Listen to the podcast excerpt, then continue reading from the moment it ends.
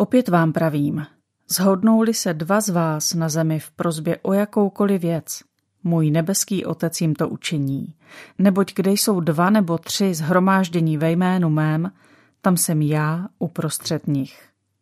Matoušovo evangelium, 18. kapitola, verše 19 a 20. Těžkým zážitkem celého náchodského sboru církve bratrské i naší rodiny byl případ vážného infarktu myokardu bratra Vladimíra Vidry, otce pěti dětí, místo předsedy staršovstva, a to vše se odehrálo krátce po našem nástupu do služby do Náchoda. Promýšleli jsme s věrou, zda máme vyzvat zbor k soustředěnému modlitevnímu zápasu za bratrovo uzdravení a trochu jsme se toho báli, ale po vzbuzení četbou písma jsme se odvážili. Byl vytvořen 24-hodinový modlitební řetěz, rozdělený po půl hodinách a hodinách. Neměli jsme s tímhle modlitebním nasazením dosud žádnou zkušenost. Uvědomovali jsme si, že negativní odpověď Boží by byla nejen tragédií bratrovy rodiny, ale také by vzbudila mnoho otázek a možná i pochybností mezi lidmi ve sboru. Řetěz byl rychle dobrovolně obsazen. Účastnili se staří, mladí i děti. Zajímavé bylo, že lidé starší generace se přihlásili o noční dobu. Modlili jsme se tak několik týdnů. Sotva jsme začali, bratrův stav se prudce zhoršil. Objevila se fibrilace srdce, kdy srdce místo pulzů se nekontrolovaně chvěje. Dvakrát byl kříšen z klinické smrti. Při jedné takové bratrově krizi jsme se doma s Věrou intenzivně modlili a Věra pak četla v Bibli text, který čteme o králi Chyskiášovi, kterému hospodin přidal 15 let života. Chytili jsme se toho vírou jako tonoucího stébla. Po delší léčbě se bratr Vidra vrátil domů, do sboru a po nějakém čase i do náročné práce stavebního dozora. Byl živ ještě 15 let a tři měsíce. Jiná členka náchodského sboru, vdova Růžena Švábová, onemocněla selháním jater – Pokožka jí silně zežloutla, byla okamžitě operována. Doufali jsme, že jde o pouhé ucpání žlučových cest. Její syn, který nebyl ve sboru, nám však důvěrně sdělil, že operatér nedává pacientce naději na přežití, protože zřejmě odstraňoval zhoubný nádor. Opět jsme se jako zbor modlili. Ale za sebe musíme přiznat, že po tomto lékařově sdělení jsme měli jen malou víru a neodvážili jsme se opět ustavit modlitební řetěz. Krátce poté jsme se jako rodina stěhovali za další službou do Prahy. Po telefonu jsme se dovídali, že sestře Růžence se daří stále lépe. Když jsme se po jedenácti letech vrátili do Náchoda už jako důchodci, Mohli jsme ji ještě několikrát navštívit.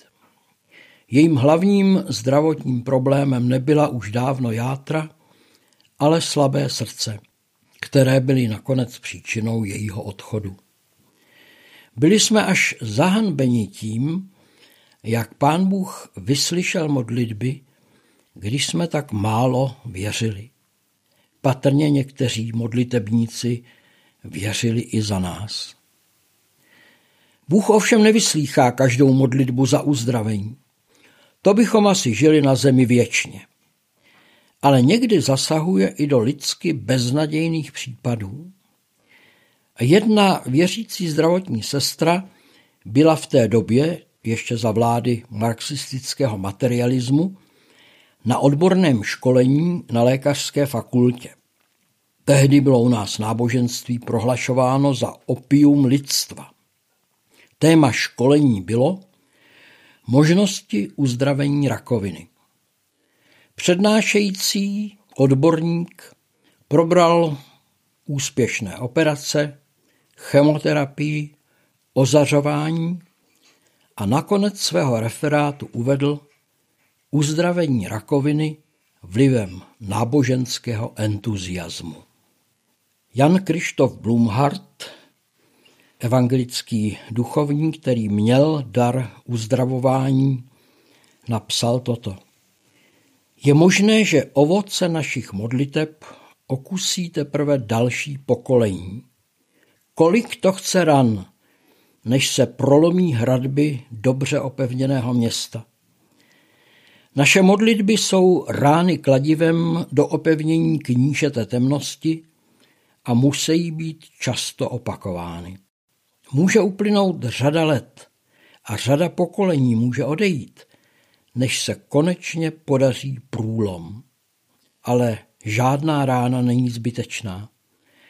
Musí nakonec padnout i ty nejpevnější hradby, aby sláva páně mohla žehnajíc a uzdravujíc vykročit přes spustošené pole lidstva. Chyskiáš se před hospodinem modlil, Hospodine, Bože Izraele, který sídlíš nad cheruby, ty sám si Bůh nade všemi královstvími země. Ty jsi učinil nebesa i zemi. Ale teď, hospodine, Bože náš, zachraň nás prosím z jeho rukou, ať poznají všechna království země, že ty, hospodine, jsi Bůh, ty sám. Druhá kniha královská, kapitola 19, verše 15 a 19. Jeden starověký vojevůdce se ocitl se svou armádou v obklíčení. Jeho jméno jsem žel zapomněl, ale uvízlo mě v paměti jeho poslední slovo k věrným vojákům. Cesta po zemi i po moři je pro nás uzavřena. Dobrá, půjdeme tedy nebem. To je zřejmě výrok zoufalého člověka, který statečně hledá východisko ve smrti. Ale zkusme si přenést ten výrok do života člověka, který věří v Boha. Občas se všichni ocitneme v bezvýchodných situacích. Může to být vážné onemocnění vlastní nebo někoho nám blízkého. Může to být ztráta zaměstnání nebo zklamání v někom, na koho jsme v životě spoléhali, či nemilosrdné a nespravedlivé odsouzení tam, kde jsme je nečekali. Těžké rozhodování, s kterým si nevíme rady. Máme pocit, a může to být skutečnost, že všechny cesty jsou pro nás uzavřeny. Cesty po zemi i po moři. Pokusme se říci s tím vojevůdcem, dobrá, půjdeme tedy nebem. Ne, že bychom rezignovali na život, ale že se obracíme o řešení těžkých otázek nebezpečí nebo zklamání k Bohu. To znamená především, že kdo odevzdá svůj život Bohu v Ježíši Kristu, bude spasen, zachráněn. Ale znamená to někdy také osvobození z tísnivých životních situací už teď. Vzpomínám na dveře zamčené na několik západů. Naše dcera Hana odmaturovala na náchodském gymnáziu se samými jedničkami. Ale dceru věřících pracovníků církve, děvče, které samo se k víře v Ježíše Krista přiznává a jejíž bratr udělal před časem škole ostudu, že šel studovat bohosloví, to přece nedoporučí komunistické ředitelství na vysokou školu. Hana se tedy hlásila na dvouleté nástavbové studium v oboru fyzioterapie do Hradce Králové. I z té školy přišlo zamítavé vyřízení. ale byl přiložen formulář na možné odvolání. Obsahoval otázky jako jsou rodiče studenta členy KSČ? Je student členem KSČ? Jsou rodiče členy ROH? Jaké jsou jejich další politické aktivity? Prostě půl formuláře, když jsme ho vyplnili, zelo prázdnotou. Byl tedy naprosto beznadějný. Vzpomněli jsme si, jak judský král Chyskiáš naložil s výhrůžným dopisem asyrského krále Senacheríba, který oblehl Jeruzalém s velkou přesilou vojska. Král přinesl dopis do chrámu a rozvinul svitek před hospodinem, jako by říkal, pane Bože, přečti si to a odpověz. Tehdy byla boží odpověď okamžitá a tvrdá. Do rána příštího dne pomřelo v asyrském ležení 185 tisíc vojáků. Král Senacherib musel zrušit obléhání a odtáhl. Sám skončil bídně, zavraždili ho vlastní synové.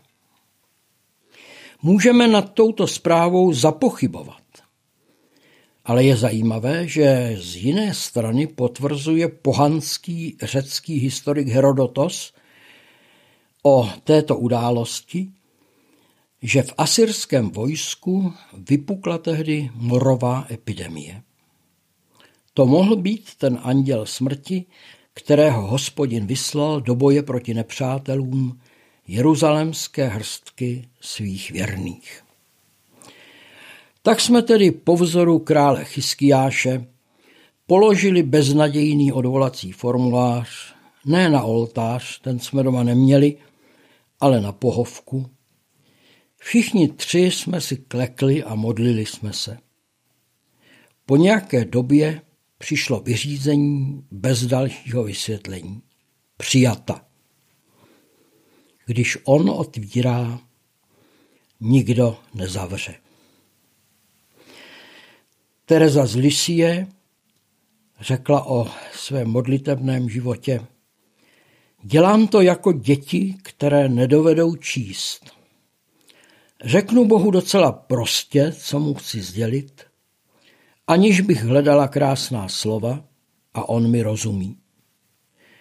Pro mne je modlitba prostý pohled k nebi, a to v trampotách i v radosti. Oni mu řekli, Věř v Pána Ježíše a budeš spasen ty i všichni, kdo jsou v tvém domě. Skutky, 16. kapitola, verš 31. Toto slovo, vzpomíná Věra, mě při četbě Bible oslovilo. Přijala jsem je jako zaslíbení, že moji milí uvěří a budou spaseni.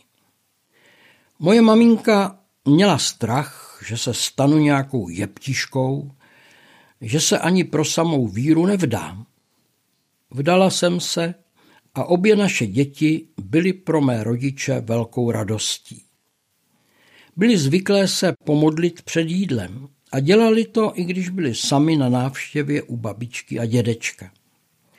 Ti nejprve přidávali své ámen a časem ty modlitbičky od vnoučat i vyžadovali. Po řadě let jsem byla jednou s maminkou na procházce v lese. A najednou začala o sobě hovořit jako nikdy předtím. Pověděla na sebe snad všecko. Prostě vylila svou duši v pokání. Po několika dalších letech se přihlásila o členství v církvi bratrské.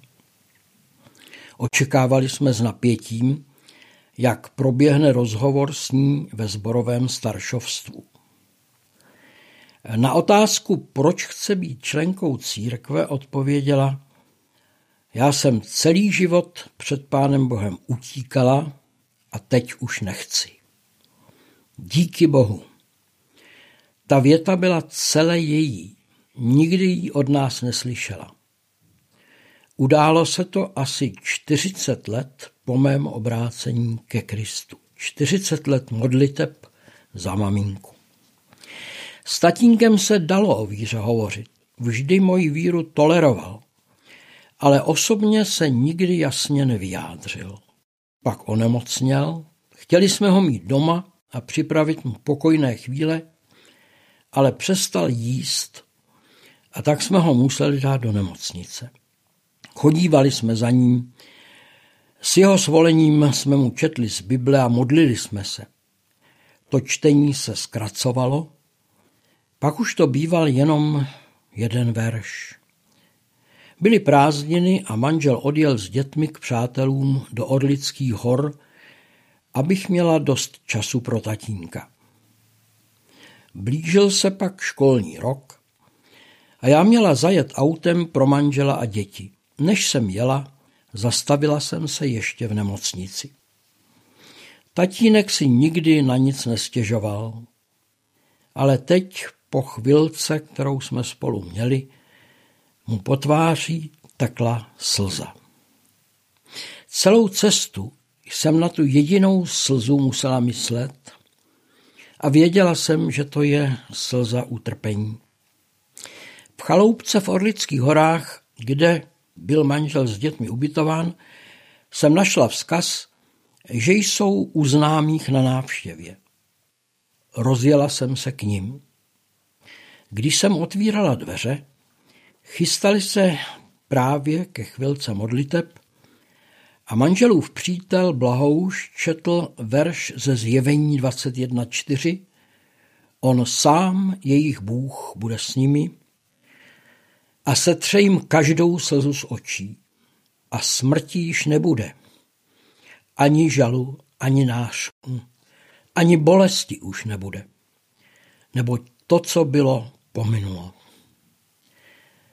Tatínek za několik dní na to zemřel. Ve mně zůstávala palčivá otázka, zda tatínek bude v nebi. Asi čtrnáctkrát jsme v kondolencích dostali tento verš z Janova zjevení. Já sama jsem ho do církevní pomůcky pro domácí pobožnosti psala před rokem jako výklad tohoto verše a vzpomínala jsem tehdy na svoji přítelkyni, které právě tragicky zemřela malá ceruška.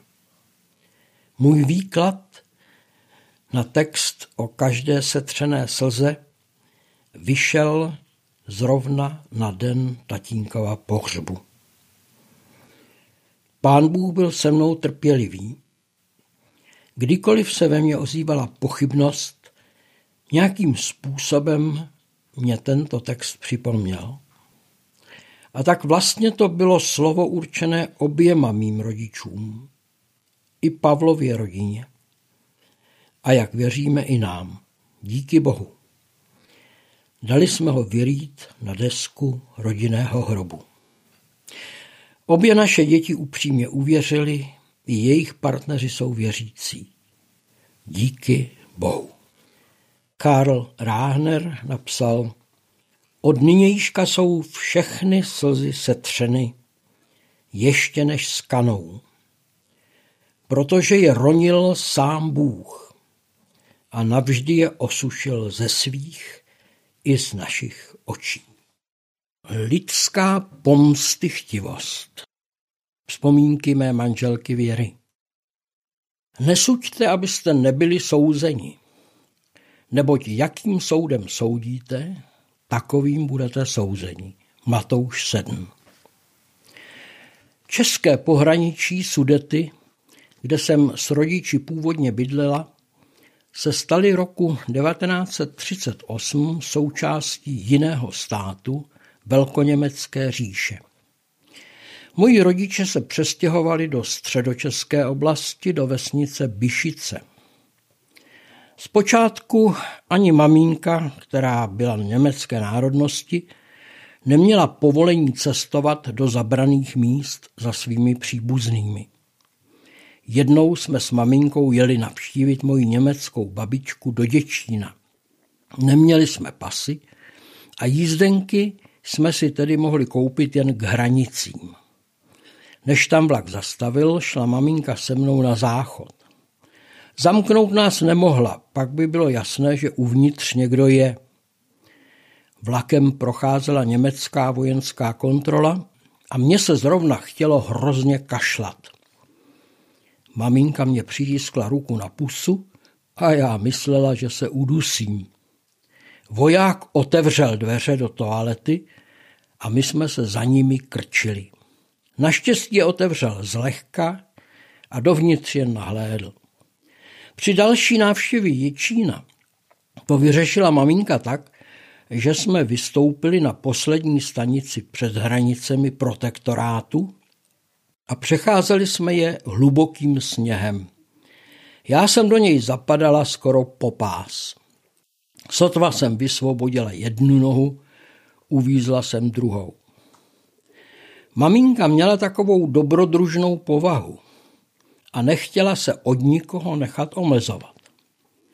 Později už pas měla, ale zase tajně převáděla přes hranice do Sudet jednu Češku. Byly chyceny pohraniční hlídkou a maminka si odseděla asi čtvrt roku ve věznici v Praze na Pankráci. Já musela být po tu dobu v německém dětském domově, protože tatínek pracoval v Berlíně. V tom domově to bylo hrozné. Náš život po dobu druhé světové války byl poznamenán rozdělením rodiny já jsem tatínka moc postrádala. Na mamínce bylo zřejmé, že je Němka, když promluvila jednu větu česky. Do konce života se nezbavila komického přízvuku a chyb. Chovala se však k Čechům velmi slušně a měla mezi nimi řadu přátel. V žádné nacistické organizaci nikdy nebyla. Měla ovšem i nepřátele, způsobené jednak všeobecnou nenávistí mezi těmito dvěma národnostmi, ale částečně také svou neklidnou a někdy prudkou povahou. Ke mně se německé děti chovaly jako k Češce, takže mě maminka půl roku před koncem války přestala vůbec posílat do školy. Konečně válka skončila a já jsem tak jako všichni Češi šla z kyticí šeříku vítat ruské osvoboditele. Lidé mě však odehnali, že prý jsem Němka. 13. května 1945 Český revoluční výbor nás dal zatknout a spolu s několika místními Němci internovat v Byšickém zámečku. Zacházeli tam s námi slušně a měli jsme i dostatek jídla. Ošklivým zážitkem bylo, že jsme museli uklízet v továrně Gráf, nyní Vitana, která byla bombardována v posledních dnech války a bylo tam asi 20 mrtvých, naštěstí přikrytých na nosítkách. Později nás převezli do Mladé Boleslavy, kde nás ubytovali ve škole. V každé třídě bylo na slamnících namačkáno přes 30 lidí, muži, ženy, děti pohromadě. Pracovali jsme ve velké kuchyni, já jsem tam pořád loupala brambory. Přišli se nás zeptat, zda chceme být odsunuty do Německa, nebo čekat na návrat otce. Rozhodli jsme se zůstat, i když tatínek byl v tom poválečném zmatku nezvěstný a někdo nám dokonce řekl, že ho viděl zahynout. Maminka občas pomýšlela na sebevraždu. Musela jsem jí přemlouvat, aby si nic neudělala. Já jsem nakonec onemocněla břišním tyfem, měla jsem vysoké horečky a chvílemi jsem prý blouznila. Vysvobodila mě moje česká babička, která si mě po dlouhém vyjednávání směla vzít k sobě do Berouna. Po nějakém týdnu se tam k mé ohromné radosti objevil tatínek živý a zdravý. Maminku nám ale nevydali. Němci ze smíšených manželství potřebovali deset podpisů, svědčících, že se za války chovali k Čechům slušně. Tatínek jich pro maminku sehnal devatenáct, ale nepomohlo to. Určitě v tom byla nějaká osobní pomsta člověku, kterému maminka při své práci na poště za něco vynadala, jak to ona uměla. Nebo se projevil strach nějakého horlivého revolucionáře, o kterém maminka věděla, že kolaboroval s Němci. Drželi ji v internaci jeden a půl roku. Většinu z toho strávila jako chůva a služka v rodina českého letce britské Royal Aircraft. Ti lidé obývali vilu ve Velkém Šenově. Mně se podařilo ubytovat se v tom městě u bývalých sousedů z Byšic, u kterých jsem dělala to, čemu se dnes říká pair. Tak jsme se s maminkou mohli občas výdat, když jsme venčili svěřené děti. Konečně tedy dva roky po válce jsme byli jako rodina zase pohromadě. Pro rodiče nové zblížení zřejmě nebylo snadné. Získali jsme jedinou ubohou místnost v Praze na Žižkově, kde maminka pracovala jako domovnice. Později se jí podařilo připojit k bytu ještě další místnosti. Její nepopíratelná německá národnost ji však provázela po celý zbytek života. Zvláště lidé, které jako správkyně domu kvůli něčemu energicky proháněla, se ještě po řadě let rozhodli pomstít. Svolali něco, čemu se tehdy říkalo lidový soud, v místní hospodě a maminka tam byla úředně předvolána. Několik lidí se smluvilo a lživě jí obvinili, že jim vyhrožovala, že českými hlavami budou Němci ještě dláždit Václavské náměstí. Nevím, kde tu hloupost sebrali. Maminka nikdy nikoho nenapadla, protože je Čech. Velice pěkně se na tom soudu v úvozovkách maminky zastal tatínek. Přednesl úplně advokátskou obhajobu na téma, že každý člověk má právo na soukromý život, ať je jakékoliv národnosti, pokud neubližuje druhým. A žádný doklad, že by maminka ublížila, nemohl nikdo prokázat. My jsme se s Pavlem také ozvali. Soud nic nerozhodl a vše vyznělo do prázdna. Nebylo to tak, že by maminka neměla žádné přátele. Nacházela je hlavně mezi prostými spolupracovníky, třeba i cikány. Ale například můj vzdělaný strýc Jiří, inženýr, podplukovník a učitel na vojenské akademii v Brně, manžel mé české tety, nedal nikdy na minge, jak mamince říkali v její německé rodině, nedal na ní dopustit. A mnohokrát se ti dva spolu vesele bavili. Také Pavel a naše děti si moji maminku upřímně zamilovali. I řada lidí v církvi jí měla ráda. Byla jsem za to vděčná. Dobrá slepice přijímá i cizí kuřátka a neštípe je. Tak člověk, který má ke všem lásku, žádného neštípe, netupí, všem přeje dobré. To je znamení, že je v něm boží láska. Jan Blahoslav.